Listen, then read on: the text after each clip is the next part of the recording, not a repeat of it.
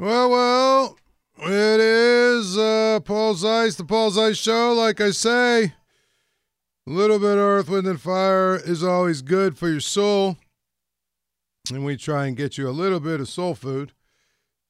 On a night where there's some of you probably that are getting hammered. I mean, hammered by uh, snow. That's really where we're at with it. Um, and of course, I think that uh, snow is always a good thing, but hopefully, uh, you guys all can survive it, seeing as you live in Pittsburgh. At any rate, uh, we are here, and of course, it's Monday Night Football. I'm Paul Zeise. Jo- uh, Joel, we would be remiss. We would be absolutely remiss if we didn't ask you for your opinion on tonight's game. I like the uh, Eagles tonight. They're going to have Jalen Hurts. There will not be Geno Smith for the Seattle Seahawks. They're going to go with Drew Lock. He'll make his second start of the season. Uh, I know the line earlier was Philadelphia minus three and a half. I don't know if it's changed since to maybe like minus four or four and a half, but uh, I definitely like the Eagles in this one. Looks like four and a half for Philly. I'll take them on that.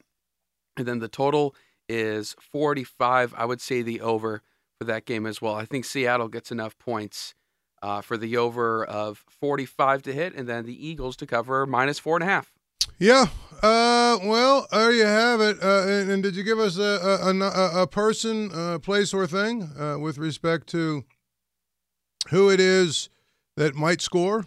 Yeah, so this is a little, little bit of a battle between former Ole Miss teammates A.J. Brown and DK Metcalf. I think both guys score a touchdown tonight. Both A.J. Brown and DK Metcalf will score touchdowns in this game. Wow. Even with uh, Drew Lock. I'd say so. Yep, I think they'll I think they'll have to pass the ball just enough in this game to where DK Metcalf will catch a touchdown in it. Well, um, then you basically are talking about a game that's unlike most others, which is um, fun, right? Yes. A lot of these games, boy, they've been so so hard to watch, haven't they? I'd say Uh, so. They're especially on prime time and especially on a couple Thursday nights. So hopefully we have a good game tonight. I mean, that's really what I want more than anything else. Something that is just somewhat exciting, because to me, uh, some of these games have been so terrible. I mean, really, what are we talking about here? At any rate, um, we've got Monday Night Football. Of course, people are want to uh, they want to talk about a lot of other things for sure. uh, when it comes to local towns, I mean local teams. But Joel, we got some good news. The Pirates have signed Martin Perez. Yes, sir. With the uh, championship-winning Texas Rangers from past couple seasons. 22 and 12, 3.5 ERA, 67 games. Um, okay, I don't hate it. Do you? I don't either. He's been efficient. You know, veteran, veteran pitcher, really good for the clubhouse. Just like you know, Rich Hill, Tyler Anderson, Jose Quintana in recent seasons. So absolutely, really, and whether Perez is with the team past the trade deadline or not, it's a really good pickup for the Pirates. I mean, uh, my thing is, it looks like it's a guy that might actually be able to help them win. Absolutely, yeah. That's it. You, 22 and 12, no matter the ERA, 22 and 12 gets you places and gets your team places too. Yeah. I mean, I'm just saying it's one of those things that uh, we're going to have uh, Jason Mackey's going to join us at 7:05 to talk about this, but this doesn't quite feel like the dumpster dives they've made in recent years. It's not because Martin Perez has been better than a lot of the other pitchers that I named a couple seconds earlier. Yeah. I mean, I feel like he, it it sounds it, this feels like a guy they actually have signed with the idea that he's going to still be on the team throughout the entire year. Well, unless they're not unless they're 5 games out at the trade deadline, then you know what's going to happen. But my point is when they signed Rich Hill, you knew no matter what, he was going to get traded. You know what I'm saying? Absolutely, yeah. When they signed Carlos Santana, you knew without a doubt that he was going to get traded as well at the trade deadline. This feels like maybe, just maybe, they're going to try and keep this guy around if he's good enough, and if they feel like you know if they're if they're in in contention. He's not a number one starter, and maybe not a number two starter, but he's a really quality number three starter. Yeah, three and or when four. you consider the Pirates rotation, he's really he's a really solid piece. Yeah, they need they need they listen. They need a couple more guys like this. So, you know, Twitter brought to you by South Hills Chrysler Dodge Jeep Ram Peters Township. Visit them online southhillsjeep.com. Also, the Fantex line is brought to you by Edgar Snyder and Associates, personal injury law firm, where they always say there's never a fee unless we get money for you. Course, me talking about that has delayed the inevitable, which is my thoughts on the Steelers. And my thoughts on the Steelers are probably a little different than most. In that I don't think they're dead yet, but they're certainly on life support. Part of me says the best thing that could happen for the Steelers, they lose. And once they lose on Saturday, it's over. And then we can really get on with our lives and talk about what they need. Right? Part of me says until they are out of it, they're going to continue to try and figure out how they can win or get back into it. And so, as a result of that, there, you know, all of the discussions about next year are, are premature. But I don't think that that is, you know, uh, necessarily one is mutual, mutually exclusive from the other. From the standpoint of, I just look at it at like this. Um, there is no matter what happens here, unless they you know win three games and look really impressive doing it.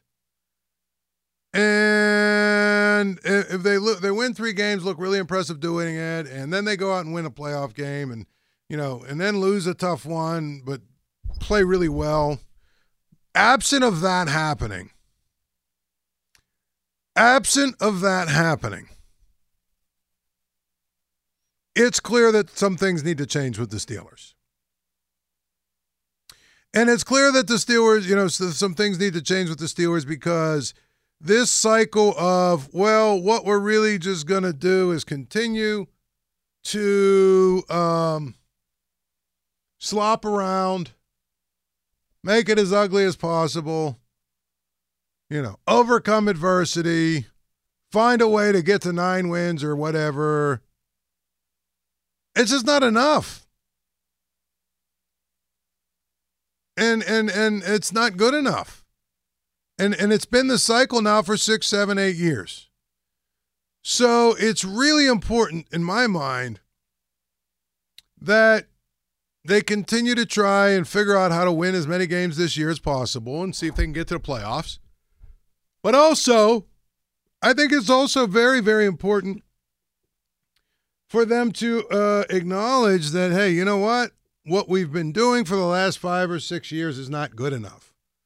Winning nine games is not good enough. Winning, you know, nine games or slopping together nine or 10 wins and, you know, getting to the playoffs and getting beat, it's not good enough. So, what do we need to change? Many would say the head coach. I'm going to be honest with you, Joel. I'm probably in the minority here. I, I'm not really 100% sold either way. In other words, you could make an argument for me that, hey, we get rid of him, we move on from Mike Tomlin. He hasn't gotten to the playoffs without Ben Roethlisberger. I think, if I'm not mistaken, that's that's the case, right? So, you know, maybe it's pretty clear that the you know without Ben Roethlisberger, it's probably a good time to make a clean break.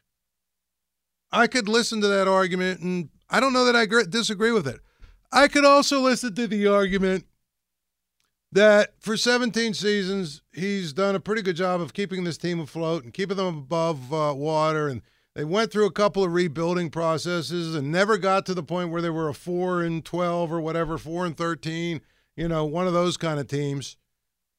So he clearly has the ability to sort of rally the troops and get them to fight hard and play hard and, you know, all these other things. But whatever he's doing isn't completely working. To me, like I said last week, I've said it many times. Next year, this offseason, if I was Omar Khan and I was uh, Andy Weidl, my the discussion would be very simple. We're not going to give you an extension. You can work your last year here on your last year of your contract next year. But it's going to be kind of a prove it year. And you need to prove it. And you need to be able to prove it. And if you don't get some things right and get better in some areas, then you're probably going to be to, you're probably going to walk away. You're going to have to. Now there are some who would say, "Well, that's a bad that's a bad uh, uh, way of going about it because then you lose them for nothing." I don't care about that. If you're moving on from him, you're moving on from him. And you honestly, if you're the Steelers, you're probably rooting for him to get it right next year so you can give him an extension next year. Anyway, it is the Paul Zeise Show. It's 93.7 The Fan.